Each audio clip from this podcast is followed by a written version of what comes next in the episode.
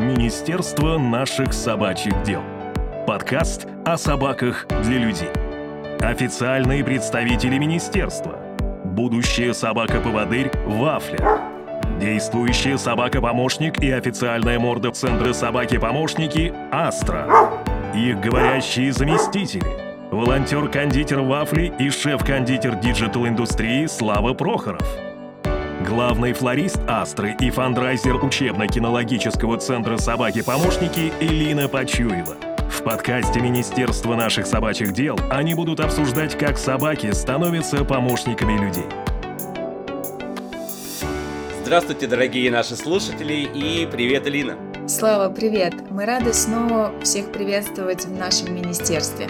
Я очень ждал этот выпуск, потому что, во-первых, к нам придет наш первый гость, и это первый разговор с владельцем собаки-поводыря. И, если честно, я даже немножко волнуюсь. О, Слава, не переживай. Сегодня я тебя познакомлю с Анидой. Она очень классная, интересная. Два года назад она получила в нашем центре собаку-поводыря, которую зовут Риша. А еще Санида входит в рабочую группу проекта по развитию доступности среды, который называется «Бутылка кефира полбатона. Магазин, доступный всем». Этот проект реализуют сами незрячие люди. Они проводят обучающие тренинги, готовят информационные материалы для развития доступности среды и для формирования создание такого взаимного, толерантного отношения зрячих и незрячих посетителей магазинов друг к другу.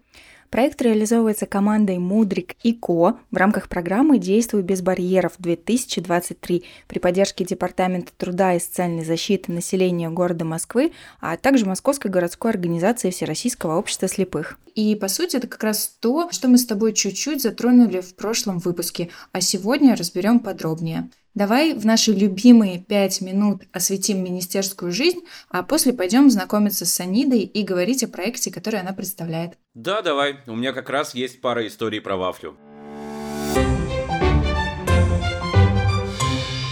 Пятиминутка министерских новостей.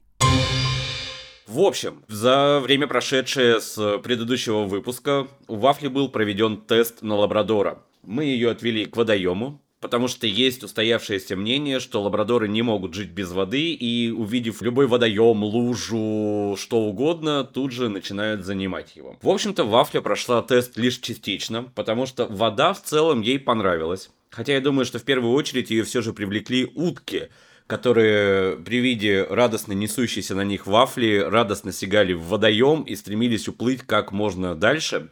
Потому что сейчас как раз время, когда утки выводят своих утят, и они их Видимо, все-таки спасали от Вафли. Но Вафля не гонялась за ними прямо очень далеко, она заходила по грудь.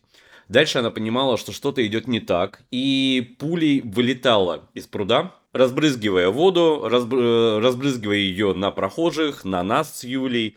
В общем, в общем, она лабрадор, вроде как, но... Настоящий лабрадор. Да, не настолько стереотипный, как можно было бы подумать. Слушай, ну а есть ли у нее уже какие-то успехи в дрессировки, например? Вы же занимаетесь вместе с куратором? Да, мы занимаемся. Тут стоит сделать оговорку для тех наших слушателей, кто не в курсе, что воспитывая собаку-поводыря, надо избегать обучения ее тем командам, которые входят в общий курс дрессировки, например, команде рядом, потому что есть риск, что мы научим вафлю как-нибудь неправильно, и потом ее придется переучивать. Поэтому нам приходится придумывать какие-то аналоги. Вафли не тяни поводок, пойдем со мной, что-нибудь в таком духе. Ну и в целом Вафля демонстрирует, не скажу, что прямо талант к обучению, но определенные успехи у нее есть. Хотя бывают и забавные моменты, например, просьбу отдать игрушку, когда мы выходим на прогулку и начинаем ей кидать какой-нибудь мячик, Поскольку обучала ее в первую очередь Юля, то на команду «принеси» и «дай» Вафля несет все отдавать Юле. И даже в тех ситуациях, когда я ей кидаю мячик, Вафля за ним бежит, она его подхватывает и относит его Юле. Но с этим, я думаю, мы еще разберемся, время у нас еще есть. Также Вафли обучила жизненно необходимым командам, например, команде БУП. По команде БУП Вафля прикасается кончиком носа к вытянутому вперед пальцу. О. Я считаю, что это необходимо для лабрадора. Вот это все сидеть, лежать, это остаточный принцип. Это правда, это очень милая команда. Астра не умеет так делать. Ну что ж, зато у Астры много других замечательных качеств, потому что я все еще продолжаю считать Астру сверхсозданием, очень умной и очень спокойной собакой. Ты знаешь, Астра на самом деле знает почти все команды, что знают наши поводыри. Она умеет э, сидеть, стоять, лежать, она обучена выдержке, может подавать мне в руки ключи, перчатки или поводок. Она знает команду фу, команду рядом, умеет ходить в шлейке собаки-поводыря. Но все-таки есть одно важное но все это не делает ее настоящим поводырем. И знаешь, иногда этим она мне напоминает э, имитированную красную икру. То есть, по сути, она обучена имитировать работу поводырей. А, но в этом нет ничего абсолютно плохого. У нее просто такая задача показывать, э, презентовать работу собак-поводырей. И, как ты знаешь, в нашем центре я фандрайзер, а она помощник фандрайзера. То есть она помогает мне выступать на мероприятиях и разных съемках. И иногда э, над ее головой возвышается нимб. Она прям показывает себя просто образцово-показательной собакой. Но, конечно, она живая, это не робот, как и все мы. Астра тоже ошибается. И ты знаешь, я вспомнила один случай, э, когда она меня опозорила. Воу. Хочешь услышать эту историю? Или пусть в твоих глазах и в представлении всех наших слушателей Астра останется идеальной? Я думаю, что вряд ли эта история сможет поколебать, по крайней мере, мою веру в таланты Астры, но давай попробуем. Хорошо, все хотят позора. Ну ладно. А, в общем, это были съемки на телевидении для одного из федеральных каналов.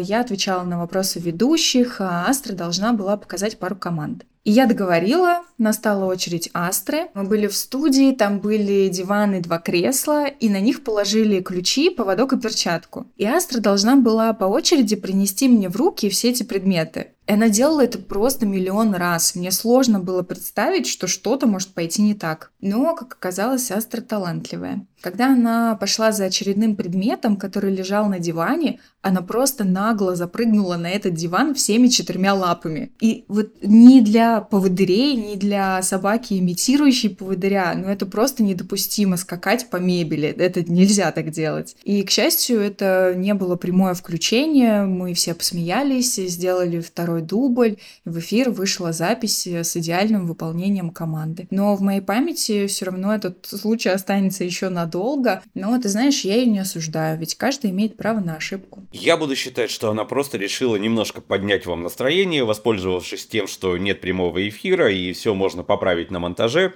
Чем мы, кстати, нередко пользуемся, когда записываем наш подкаст. Поэтому я все еще буду считать, что Астра нет-нет, да и готовит тебе периодически завтраки, потому что это супер собака. Как и вафля в будущем. Ну что ж, а на этом, я думаю, пора заканчивать с новостями и наконец-то пригласить первого гостя нашего подкаста.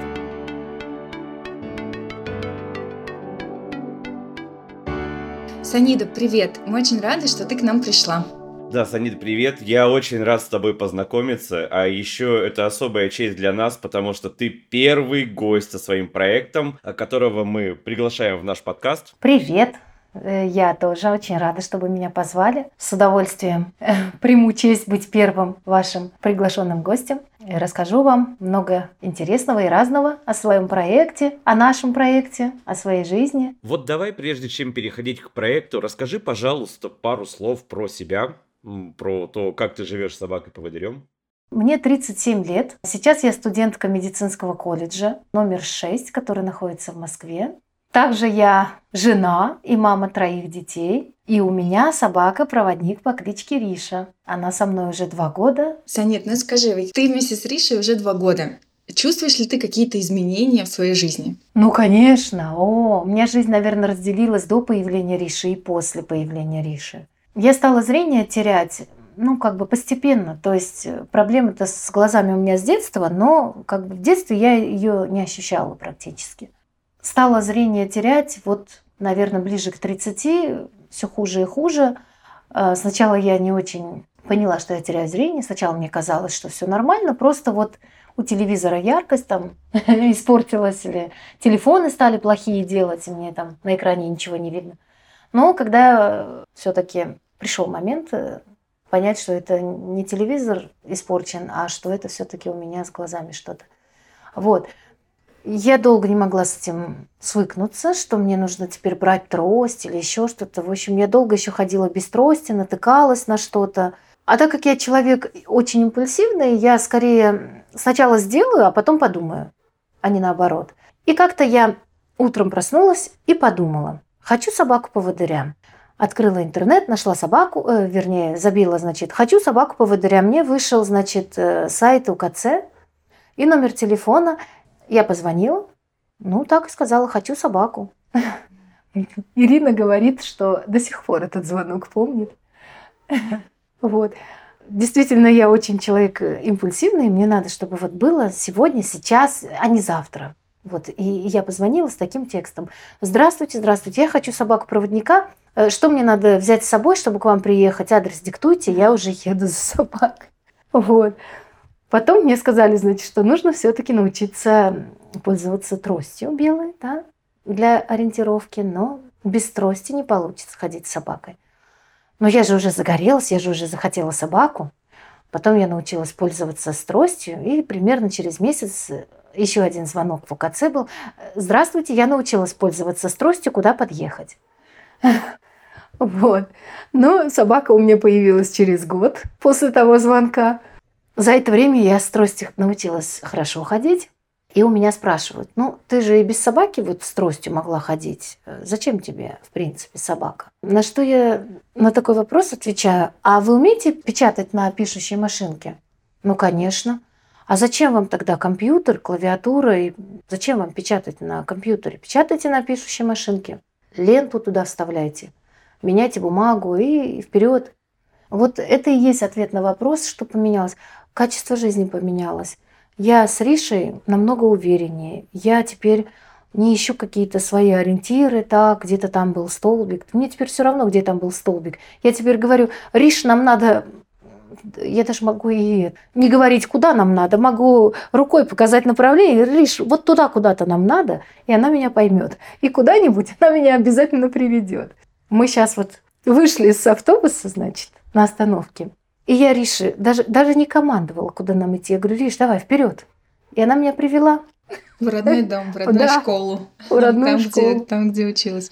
Слушайте, ну это э, такой уровень, конечно, взаимопонимания, и когда собака понимает э, с полуслова, иногда даже без слов, да, с полужеста своего хозяина, это, конечно, э, очень большая работа твоя, Санит, в первую очередь, потому что это же не просто так.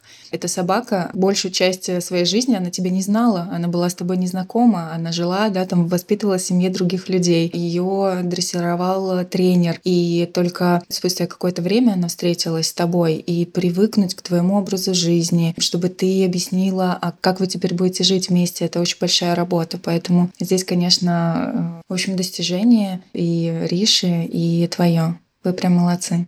В одном из наших прошлых выпусков мы с Элиной попробовали себя в качестве тифлокомментаторов. Получилось у нас, в общем-то, так себе, но могла бы ты, пожалуйста, для нас и для наших слушателей описать Ришу? Вот какая она? Конечно. Ришенька черный лабрадор, среднего роста, среднего телосложения. Нет, хотя, конечно, не среднего телосложения. Она такая длинненькая, у нее такая мордочка вытянутая, и какая-то вот особенная мордочка. Мне спрашивают, ты отличила бы свою Ришу от другого черного лабрадора? Я думаю, что да. У нее такие ушки одинаковой толщины. Я вот других лабрадоров ушки смотрела, они у них как-то к низу потолще у некоторых. А вот у Ришеньки одинаковой толщины ушка. И такие у нее не прям огромные ушки, такие средненькие, миленькие очень. У нее такой носик влажненький тоже миленький, ну, средненький, я бы сказала. Но лапки у нее передние такие крупные, прям вот э, она лапу даст, так понятно, что большая собака тебе лапу дала.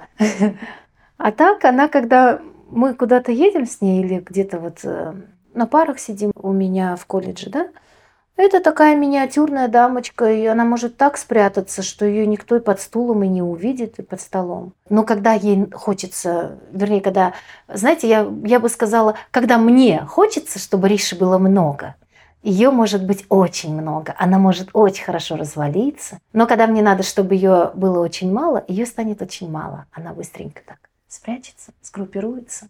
Так что у нас с ней полная гармония. Слав, ну, мне кажется, мы не можем с тобой конкурировать с Анидой, и ее тифлокомментарии точно профессиональнее, чем наши были. Да, я абсолютно согласен. Ну что, переходим к проекту? Да. У Саниды есть проект «Бутылка кефира полбатона», магазин, доступный всем, собственно, про который мы и собрались сегодня поговорить. Санида, расскажи, пожалуйста, что это за проект, для кого, зачем? Это проект очень интересный, к которому мы пришли всей командой, как-то, наверное, каждый своей дорогой шел и пришли в точку пересечения все вместе. Ни для кого не секрет, что сейчас все больше становится магазинов с системой самообслуживания. И они везде. В каждом дворе есть какой-то супермаркет с системой самообслуживания. Они достаточно близко к дому, достаточно близко к работе, к учебе, к инфраструктурам каким-то. Ты там где-то в парке, в сквере гуляешь, тебе водички захотелось, а вот магазин. Но в чем их преимущество и недостаток? Преимущество в том, что их много, а у них большой ассортимент, у них приемлемые цены, Недостаток, я думаю, что для незрячих людей один большой – это недоступность. Вот пришел незрячий человек в магазин, что ему делать? Где ему что-то брать? Даже если ты привык, что кефир всегда вот на этом месте, а его через неделю могут переставить на другое место. У них достаточно часто бывают э, перестановки, да, даже зрячие люди, вот мы с супругом даже когда заходим, он говорит, блин, ну молочка же была тут, где она теперь? И вот мы ходим по магазину, ищем молочные продукты. То есть э, о чем это говорит? Это говорит о том, что если уж зрячие люди привыкают да, к расположению товаров на одном месте, а потом им сложно перестроиться, что говорит про незрячих людей? Тут раз проблема, что сложно самостоятельно что-то выбрать. Проблема номер два. Сложно прочитать, что на этикетке, какая цена, какой срок годности – Проблема номер три. Не в каждый магазин пускают с собакой, хотя есть закон, по которому не имеют права запретить собакой-проводником зайти в общественные места. Приходится постоянно отстаивать свои права. Вы не имеете права и так далее, и так далее. И вот эта дорога, так как я все-таки мама трех детей, и в магазин я хожу достаточно часто, несмотря на то, что мы с мужем закупаемся на неделю продуктами в выходной день, а все равно приходится вот за той самой бутылкой кефира и полбатона ходить в магазин каждый день, потому что ну, хлеба ты не купишь на неделю, он зачерствеет, также и молока, и кефира. Поэтому в магазин я хожу практически каждый день, а то может быть и несколько раз в день. И хочу, чтобы для людей с проблемами со зрением, для этих людей такие магазины стали чуть ближе, чуть доступнее. И я думаю, что наша команда так или иначе придет к тому результату, который мы запланировали.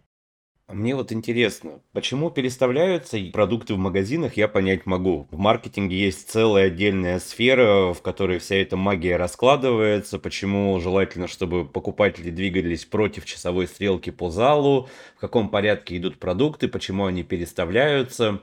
Ну, в норме это связано с тем, что если человек привыкает к тому, где что лежит, то он в целом вырабатывает автоматизм, заходя в магазин, проходит по нужным ему полкам и берет только то, что ему надо надо. Если же продукты переставлять местами, то человеку приходится вглядываться. Если он зашел в магазин голодный, то какие-то необычные продукты, которые он, возможно, не планировал покупать, ему захочется купить, ну и так далее. Бороться с этим вряд ли возможно, потому что это тот момент, когда маркетинг начинает конфликтовать со здравым смыслом. Но как ваше взаимодействие с магазинами сейчас выглядит и что могут сделать магазины, чтобы упростить жизнь незрячим?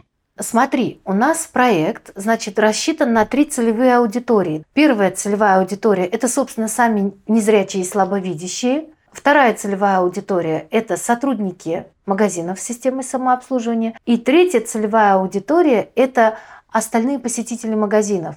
То есть мы хотим свой проект раскрутить и сделать э, масштабным, чтобы о нем знали как можно больше людей. Если сотрудники магазинов будут знать, как лучше, как правильнее помочь незрячим людям, они это с удовольствием сделают корректно, и людям незрячим станет комфортнее. Если о нас, о людях незрячих, э, будут знать остальные посетители магазинов, благодаря вот подкастам, да, благодаря нашим постам в соцсетях, благодаря акциям, которые мы будем проводить в рамках нашего проекта, я думаю, что много зрячих людей познакомятся с нашим проектом и согласись, если ты увидишь в магазине человека незрячего э, с собакой или просто с белой тростью, ты будешь знать, как правильно к нему подойти, как правильно оказать ему эту помощь. Тебе будет комфортнее подойти и предложить ему свою помощь.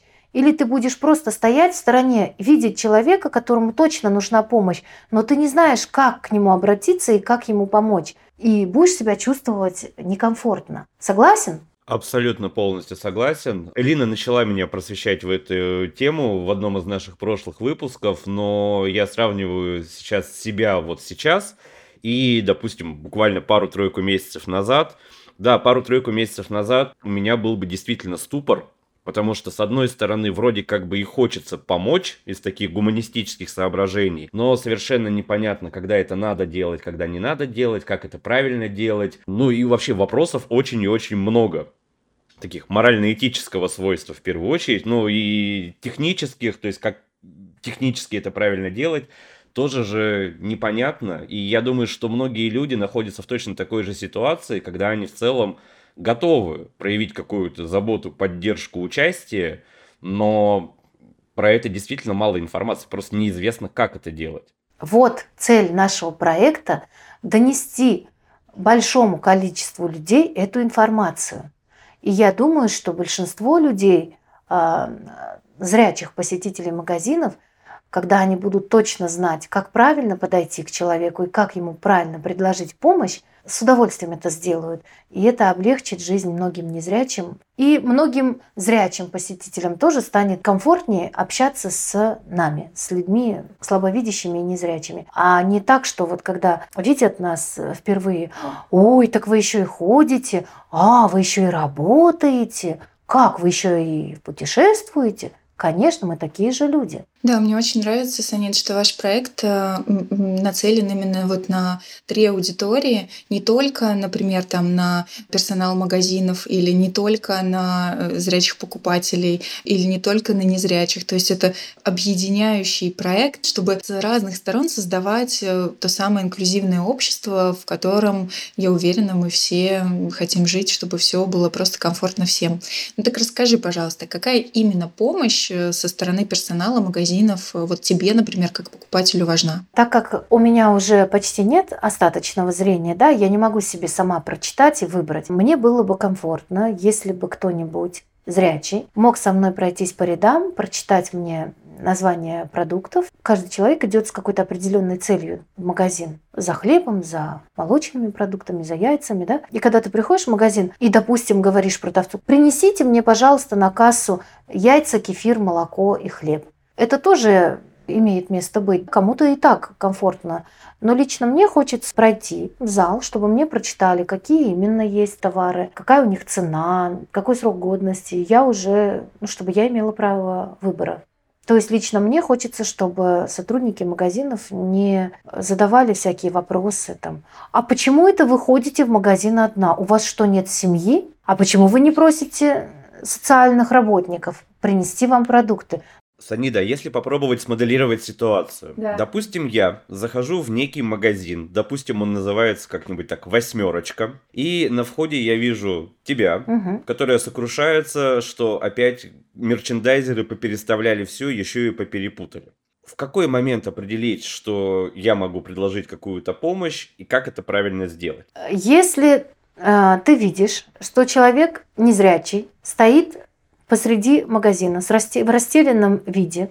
С ним рядом нет сотрудника магазина или кого-то еще, кто бы ему помог. Подойди к человеку, дотронься до его плеча, но чтобы он понимал, что ты обращаешься к нему. Просто говорить в пространство, вам дать кефир. Мало ли кому ты это говоришь. Незрячий человек в принципе не видит, к кому ты обращаешься. Поэтому обозначь себя, подойди, э, дотронься до него и спроси, вам нужна помощь? И если незрячему человеку нужна помощь, он тебе обязательно ответит, да, конечно, мне нужна помощь. Помогите, пожалуйста, найти молоко, кефир, картошку, морковку, хлеб. Если человеку помощь не нужна, он просто там стоит, потому что кто-то зрячий пошел за соком, а ему сказал, ты подожди тут, я сейчас принесу. Он тебе ответит, спасибо большое, не надо, я жду человека. Все.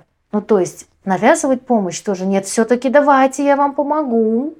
И бывают случаи, когда тебя прям хватают за руку, тянут. Нет, вам в ту сторону надо идти. Да не надо мне в ту сторону идти. Нет, ну мне лучше знать, куда вам идти. Этого тоже, конечно, не стоит делать. Да, я вижу, что вам нужен не кефир, да? Да, да, да. А что-нибудь другое. Скажи, пожалуйста, ты чаще всего ходишь в магазин с Ришей или одна? С Ришей, конечно. Если есть возможность идти с Ришей, зачем мне идти без Риши-то? Без Риши мне неудобно. И как э, реагируют э, сотрудники магазинов э, и другие покупатели на Ришу, когда вы приходите? Те магазины, в которые мы часто ходим, уже, наверное, привыкли за два года с лишним. А те, которые мы в первый раз заходили с Ришей, реагировали по-разному. А, некоторые продавцы ну, настолько заняты были своим делом, что даже не заметили, что мимо них прошла большая черная собака. А когда мы уже выходили, нам на выходе крикнули, а что это вы в магазине с собакой были? Мы уже уходим, так что пояснять ничего не буду. Да? Некоторые возмущаются, нет ли у собаки намордника, почему она без намордника, приходится тоже объяснять. А однажды мы с Ришей, когда поехали на море, мы тоже зашли в магазин, а так получилось, что мы гуляли по парку и решили идти уже в гостиницу, и нам надо было по пути зайти купить продукт. Хлеб, помидоры, ну, в общем, продукты. Заходим мы в магазин, тот охранник говорит, собаку оставьте на улице. А мы с мужем говорим, нет, это собака-поводырь. На что он мне говорит, зачем вам собака-поводырь, с вами же муж есть. Но вы понимаете, это так не работает, что вот мы с собакой гуляли-гуляли, теперь мы ей говорим, иди сама в гостиницу, а мы сейчас в магазин сходим. Ну, не бывает так, ну, не работает это так. То есть э, это не трость, которой ты попользовался, а потом в сумку сложил. То есть, если я ею попользовалась, ну, это грубо, конечно, звучит, но по сути. Теперь я ее не могу в парке оставить на привязи или в магазине, потому что со мной появился муж рядом. Вы не поверите, пока мы с мужем продукты собирали в корзину, этот охранник ходил за нами по пятам. Он не мог поверить, что собака-поводырь у них с полок ничего не сопрет. И вот он правда ходил, а вдруг ваша собака съест колбасу? Да не съест наша собака колбасу, она дрессированная.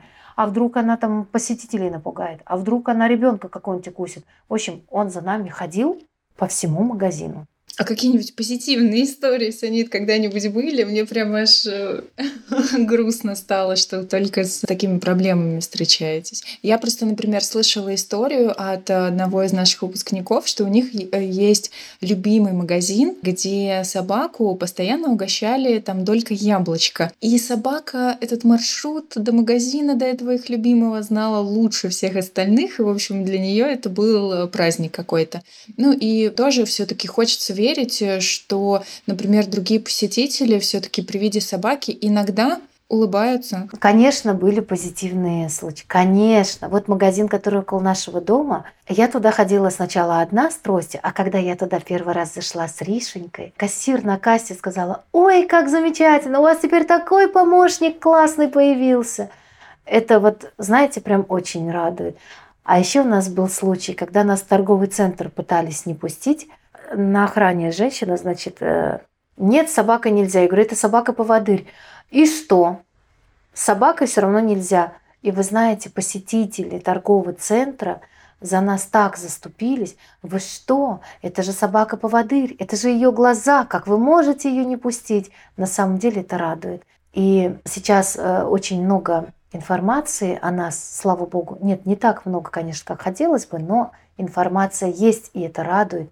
И люди эту информацию знают. И люди к нам подходят в магазине, люди к нам подходят в метро и рассказывают, что они читали в соцсетях, как таких собак дрессируют, и что это невероятно умные собаки. Это радует, когда люди так реагируют. И, к счастью, таких людей становится все больше и больше. И это еще одна причина нашей работы над проектом, чтобы сделать популярными наших собак, наших незрячих, чтобы люди знали, что мы такие же люди, как они. И на самом деле вот два года мы с Ришей, мне кажется, что за это время я меньше стала слышать выражений «если вы не видите, чего же вы дома не сидите?» Почему я должна сидеть дома? И таких фраз все меньше и меньше. Это правда. Это радует. Да, в такие моменты как-то спокойнее становится за судьбу человечества, что все-таки наши сограждане проявляют вменяемость, доброту, заботу Наверное, это очень хорошо не только для незрячих, но и, в принципе, это плюсик человеку как виду. Да. Санида, расскажи, пожалуйста, какие сейчас масштабы у вашего проекта? А, вы по всей России присутствуете или в каких-то отдельных регионах? Мы пока присутствуем только в Москве, но мы будем масштабировать свой проект. Мы работаем с крупными сетями, которые по всей России. И наша работа сейчас на определенных точках э, в Москве, она будет масштабирована потом по всей сети. А сеть, сети крупные торговые, они по всей России. Так что масштабироваться наш проект будет, в принципе, по всей России. А расскажи, пожалуйста, в двух словах, что это такие за рекомендации или о каких правилах стоит помнить самим незрячим, когда они приходят, например, в тот же магазин с собакой или без? Значит, правило первое для незрячих. Запомните, никто вам в принципе ничего не должен. И тот, кто оказывает вам помощь, он оказывает ее по своим каким-то чистым помыслам, да, по своей душевной доброте. Поэтому, когда вы кого-то просите о помощи, нужно именно что попросить вежливо и корректно. И вообще, помощь нужно попросить, чтобы вам ее оказали. Если вы пришли в магазин, встали у входа, вот я такой прекрасный, с тростью с собакой стою, бегите все ко мне. Нет, так это не бывает. Люди бывают заняты своими делами, своими мыслями. Подойдите к кассе, попросите, чтобы к вам пришел человек, помог. Если нет сотрудников свободных, которые могут вам помочь, ну что ж, придется подождать. А если к вам обращается незрячий, э, зрячий человек и говорит, давайте я вам помогу, не надо сразу ежиться и говорить, нет, отстаньте, вот пусть сотрудник придет, мне поможет. То есть самим незрячим нужно быть максимально вежливыми, корректными и проявлять воспитанность в конце концов. И помнить, что о помощи в первую очередь надо попросить, а во вторую очередь надо поблагодарить того человека, который вам помог. А если вам помогли как-то не так, поправьте того, кто вам помог, да, объясните ему, что вот вы, конечно, здорово мне помогли, но в следующий раз сделайте, пожалуйста, вот так. Потому что зрячий человек не может знать все на свете и не может знать, как именно вам помочь. Мы, конечно, в рамках проекта будем над этим работать и зрячим людям объяснять, как правильно помочь незрячим.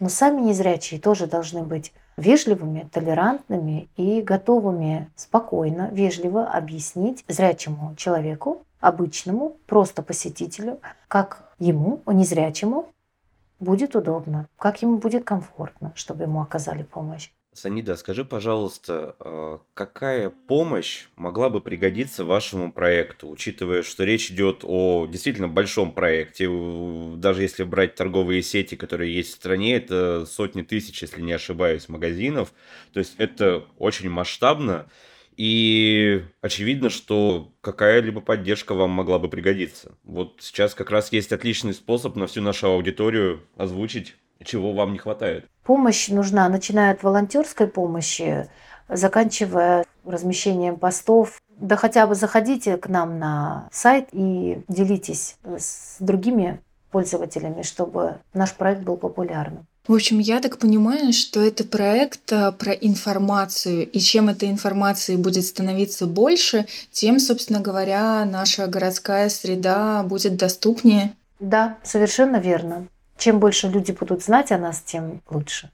Поэтому на этом этапе я хотел бы обратиться к слушателям нашего подкаста. Дорогие друзья, как вы видите, поддержка нужна всем, поддержка нужна разная. Не обязательно вкладывать какие-то безумные деньги, чтобы участвовать в благотворительности. Вы можете помочь делом, вы можете помочь советом, вы можете помочь руками.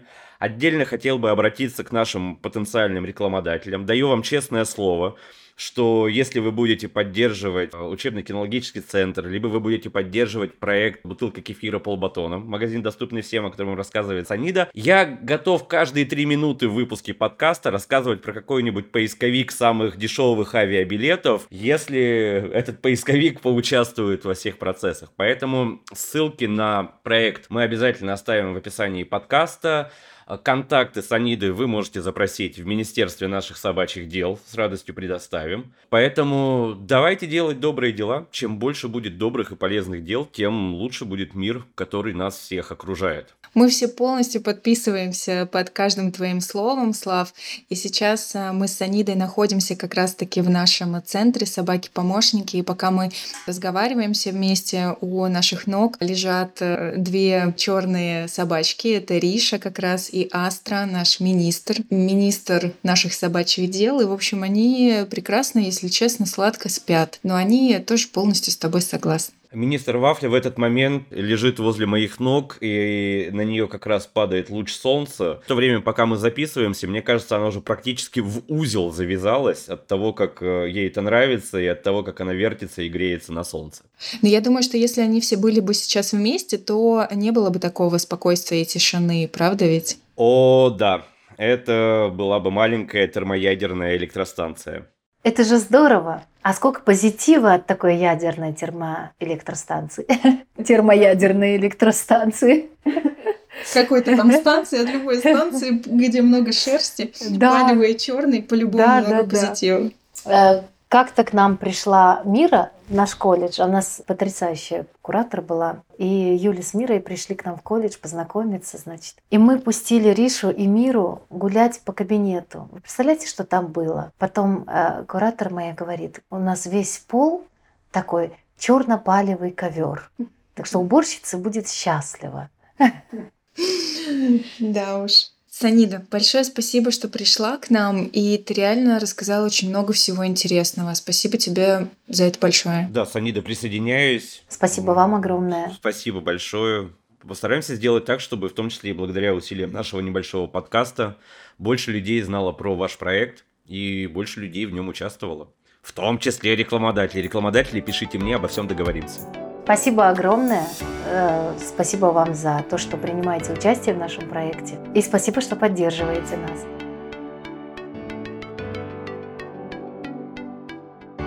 А, Слава, мне кажется, что наш разговор получился интересным и достаточно емким. Да, это действительно так, хотя мне кажется, что после такого захода где-то от тебя подкралось какое-то «но». Ну, это не то чтобы «но», а скорее просто как дополнение. А с Анидой мы уже затронули тему того, что существуют рекомендации для незрячих людей при посещении магазинов. И пока мы готовили выпуск, я связалась с экспертом Мартой Любимовой. Марта – реабилитолог и специалист по пространственной ориентировке и мобильности для слепых и слабовидящих людей. Я попросила ее поделиться рекомендациями о том, как делать покупки вслепую и правильно просить помощь. Да, это очень здорово. Давай послушаем. Здравствуйте! Сегодня мы с вами поговорим о том, как незрячий человек может самостоятельно посещать магазины. Первое, что нужно сделать, это изучить маршрут до магазина, то есть с точки А в точку Б, от дома до магазина и от магазина обратно. А следующим этапом мы уже изучаем маршрут в самом магазине. Ну и, как правило, это вход в кассовый зал, можно показать конкретный маршрут, как э, от э, именно входных дверей добраться до касс, где э, сидят обычно кассиры, ну, то есть живые люди, к которым можно обратиться за помощью. И ну, в том числе мы показываем в целом стратегию, что вы можете зайти в кассовый зал, прислушаться, услышать, с какой стороны кассы. Ну, обычно это звук сканирования товара подходите туда. В идеале, конечно, у вас должна быть с собой белая трость, потому что иногда вот люди со стачным зрением эффективно сами осуществлять покупки не могут, помощь нужна, но трость, например, при этом не используют или убирают трость. То есть вы подходите с белой тростью, люди, ну, как правило, уже понимают эту ситуацию. Вы ожидаете какой-то удачный момент, может быть, паузу какую-то, обращайтесь к кассиру и объясняйте ситуацию сами. То есть вы говорите, что «Здравствуйте, я человек с нарушением зрения». Можете там для усиления сказать, что я совсем не вижу. Сопровождать меня не некому, и я бы очень хотел совершить покупки в вашем магазине. Есть ли какой-то свободный человек в магазине, который мне помог бы это сделать? А то есть, смотрите, здесь вы сами людям даете стратегию, да, как вам помочь. Единственное, что часто сами магазины просят, ну это в принципе понятно, мне кажется, и людям этому правилу тоже стоит прислушиваться, посещать магазин при возможности, а тогда, когда меньше всего поток людей. Дальше смотрите обычно, что происходит. То есть э, вы обращаетесь к кассиру, и, ну, может быть, это некоторое время, может занять э, поиск свободного человека. Иногда это может произойти быстро. И дальше, если вам нужен какой-то один конкретный товар, например, какая-нибудь конкретная бутылка молока, и вы знаете уже и марку, вы можете просто попросить ее принести, и кассир принесет. Если вы хотите ну, сделать такие более масштабные покупки, то, как правило, кассир, ну, например, или ну, другой сотрудник магазина, скажем так, он берет корзинку и вместе с вами сопровождающим идет по магазину. То есть продавец а, проходит с человеком а, по магазину, помогает осуществить выбор товара, складывает товар в корзинку. Можно попросить продавца прочитать срок годности, состав, а, можно попросить дать в руки, посмотреть объем товара, как выглядит, например, упаковка, если это что-то новое. А потом, как правило, ну, сотрудники магазина провожают людей до кассы, а могут помочь выложить продукты на ленту. Чаще всего незрячих людей обслуживают без очереди. То есть человек-сотрудник подводит к кассе и обычно без очереди сразу проводит, пробивают товары, помогают, могут помочь упаковать товар. Но вот что человеку нужно уметь делать самому совершенно точно, это уметь расплатиться. То есть или наличными, то есть э, тогда нужно понимать, как мы определяем номинал купюр, или если карточкой, то нужно заранее, может быть, познакомиться с терминалом, посмотреть, как прикладывать карточку, уметь набирать пароль. Вы можете в банкомате поменять пароль на более удобный для вас, да, для того, чтобы его было удобно набирать, потому что ну, мы понимаем, да, что мы не можем озвучить пароль для того, чтобы его кто-то набрал. Если э, вдруг вы сомневаетесь, что вы сможете сами приложить карточку к терминалу, то не выпускайте карточку из рук. Попросите кассира направить вашу руку к терминалу, чтобы э, кассир направил вашу руку, в которой вы держите карточку, и приложить. Но это опять-таки с точки зрения безопасности, потому потому что вы не знаете, вашу ли карточку вам вернут потом. Не нужно бояться посещения магазинов, просто нужно накопить этот опыт. Я желаю вам удачи, все будет хорошо. Слушай, это очень здорово, что каждый должен соблюдать какие-то правила, а не только, безусловно, подстраиваться и играть в одни ворота комфортной среды. Да, я с этим полностью согласна. Это важно для построения здоровых и паритетных взаимоотношений в нашем обществе. Да, в целом у меня складывается уже более-менее стройная картина мира, но чтобы быть прям уверенным, я все-таки спрошу. Вот ты общаешься с представителями крупных торговых сетей, а что они говорят о таких проектах? Э, это в первую очередь коммерческая составляющая или пиар, или это чисто социальная миссия? Как это выглядит их, с их стороны? Ты знаешь, я думаю, что это микс всего, что ты сказал, и в этом как раз и есть вся прелесть. Во-первых, люди с инвалидностью совершенно точно делают покупки, как и люди без инвалидности. Незрячим не все равно, что носить. Я точно знаю, что они делают макияж, выбирают себе парфюм, ходят с друзьями в кафе, покупают недвижимость, путешествуют, пользуются теми же продуктами, что и зрячие люди. То есть это значительная часть аудитории, причем платежеспособной аудитории, которая, как и любой другой потребитель, выбирает, где именно потратить свои деньги. И если услуга или магазин или офис продаж недоступны для них, то бизнес просто теряет этих клиентов. Они пойдут в тот ресторан, где не услышат фразу «к нам собаками нельзя», если вдруг они пришли с собакой-проводником. Они пойдут в тот банк, где консультант не растеряется при виде незрячего человека с белой тростью и будет готов оказать ему услугу, как и всем другим посетителям. Вообще то, о чем ты говоришь, похоже на то, что называется клиентоориентированностью. То есть, когда бизнес с вниманием относится к потребностям своего клиента, потому что потребности действительно могут быть разные. Кому-то нужна помощь потому что человек идет с белой тростью и собакой-поводырем, а у кого-то могут быть какие-то забубенные требования к кредитному продукту в случае того же банка. И, по сути, все это потребности клиентов. И чем лучше бизнес под это заточен, тем вроде как более довольными остаются клиенты и более охотно тратят свои деньги. Ты совершенно прав, все так и есть. А, и при этом социальная составляющая тоже никуда не уходит. Ведь для бизнеса остаются актуальными проекты э, корпоративной социальной ответственности, которые э, повышают э, их вес, их бренда, например, в обществе, и проекты по достижению целей в области устойчивого развития. И именно таким образом с разных сторон и строится инклюзия в обществе. И, например, сейчас мы вместе с магазинами «Магнит» реализовываем проект по доступности, а, готовим материалы для их корпоративного университета, чтобы сотрудники магазинов знали об особенностях работы с незрячими покупателями. И я спросила руководителя по социальной политике «Магнит» Марию Луткову, почему они это делают, почему считают важным развивать доступность. О, это супер круто. Я как раз хотел предложить с кем-нибудь из них пообщаться, но ты уже все предвосхитила и продумала. Давай послушаем. Люди с ограниченными возможностями здоровья – это полноправные члены нашего общества. Мы хотим поддержать таких людей, быть с ними рядом и сделать процесс покупок более комфортным, а культуру всей компании направленной на человеколюбие и взаимопомощь. Мы не останавливаемся на достигнутых результатах и планируем развивать проект совместно с командой «Мудрик» и компания, реализующей социальный проект «Бутылка кефира полбатона. Магазин, доступный всем». Мы приступили к разработке комплексного подхода к обеспечению доступности магазина системой самообслуживания для людей с инвалидностью по зрению. Планируем провести тренинги для сотрудников, направленные на получение новых компетенций и практических навыков по правилам взаимодействия с незрячими посетителями, использующими как белую трость, так и собаку-проводника. Еще много-много различных инициатив. Люди – это ключевая ценность для магнита. И здесь речь не только о покупателях и сотрудниках компании, но и о тех, кто нуждается в заботе и помощи. Да, так все становится понятнее и встает на свои места, становится понятнее их мотивация. Спасибо, что так быстро разрешил этот вопрос, и получается минус одна головная боль. Да, не за что, обращайся. Так, а теперь я в предвкушении, чтобы узнать, насколько вафля стала ближе к тому, чтобы маршрут с названием «магазин» стал для нее первым рабочим заданием. Ну что ж, барабанная дробь. И я вижу, что в образовательной копилке вафли уже 49 797 рублей и даже целых 28 копеек. Класс, все шансы на успех есть.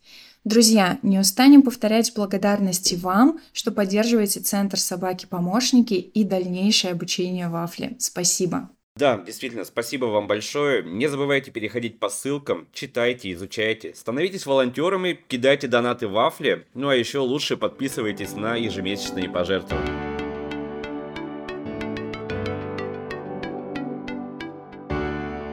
Так, Лина, Раз ты сегодня такая сверхпродуктивная, может быть, ты уже знаешь, о чем мы поговорим в следующий раз. Пока мы с Анидой разговаривали, я подумала, что будет здорово подробнее узнать о ее выражении «моя жизнь разделилась на до и после». Да, я согласен. Это действительно очень интересная тема для разговора. Отлично. Тогда я предлагаю взять интервью у нашей выпускницы Алины. Она в прошлом году получила свою собаку Тею, и с ней мы сможем поговорить о том, как ее жизнь уже изменилась, какой она была до появления Теи и какие у них сейчас совместные планы. Звучит отлично. Тогда я пошел готовить очередную порцию обывательских вопросов. Слава, спасибо тебе за этот разговор. И всем пока. Услышимся в следующем выпуске. Элина, спасибо тебе, что позвала Саниду, что взяла все комментарии, ты проделала титаническую работу. Друзья, всем хорошего настроения, прекрасной погоды. До встречи в следующем выпуске. Пока-пока.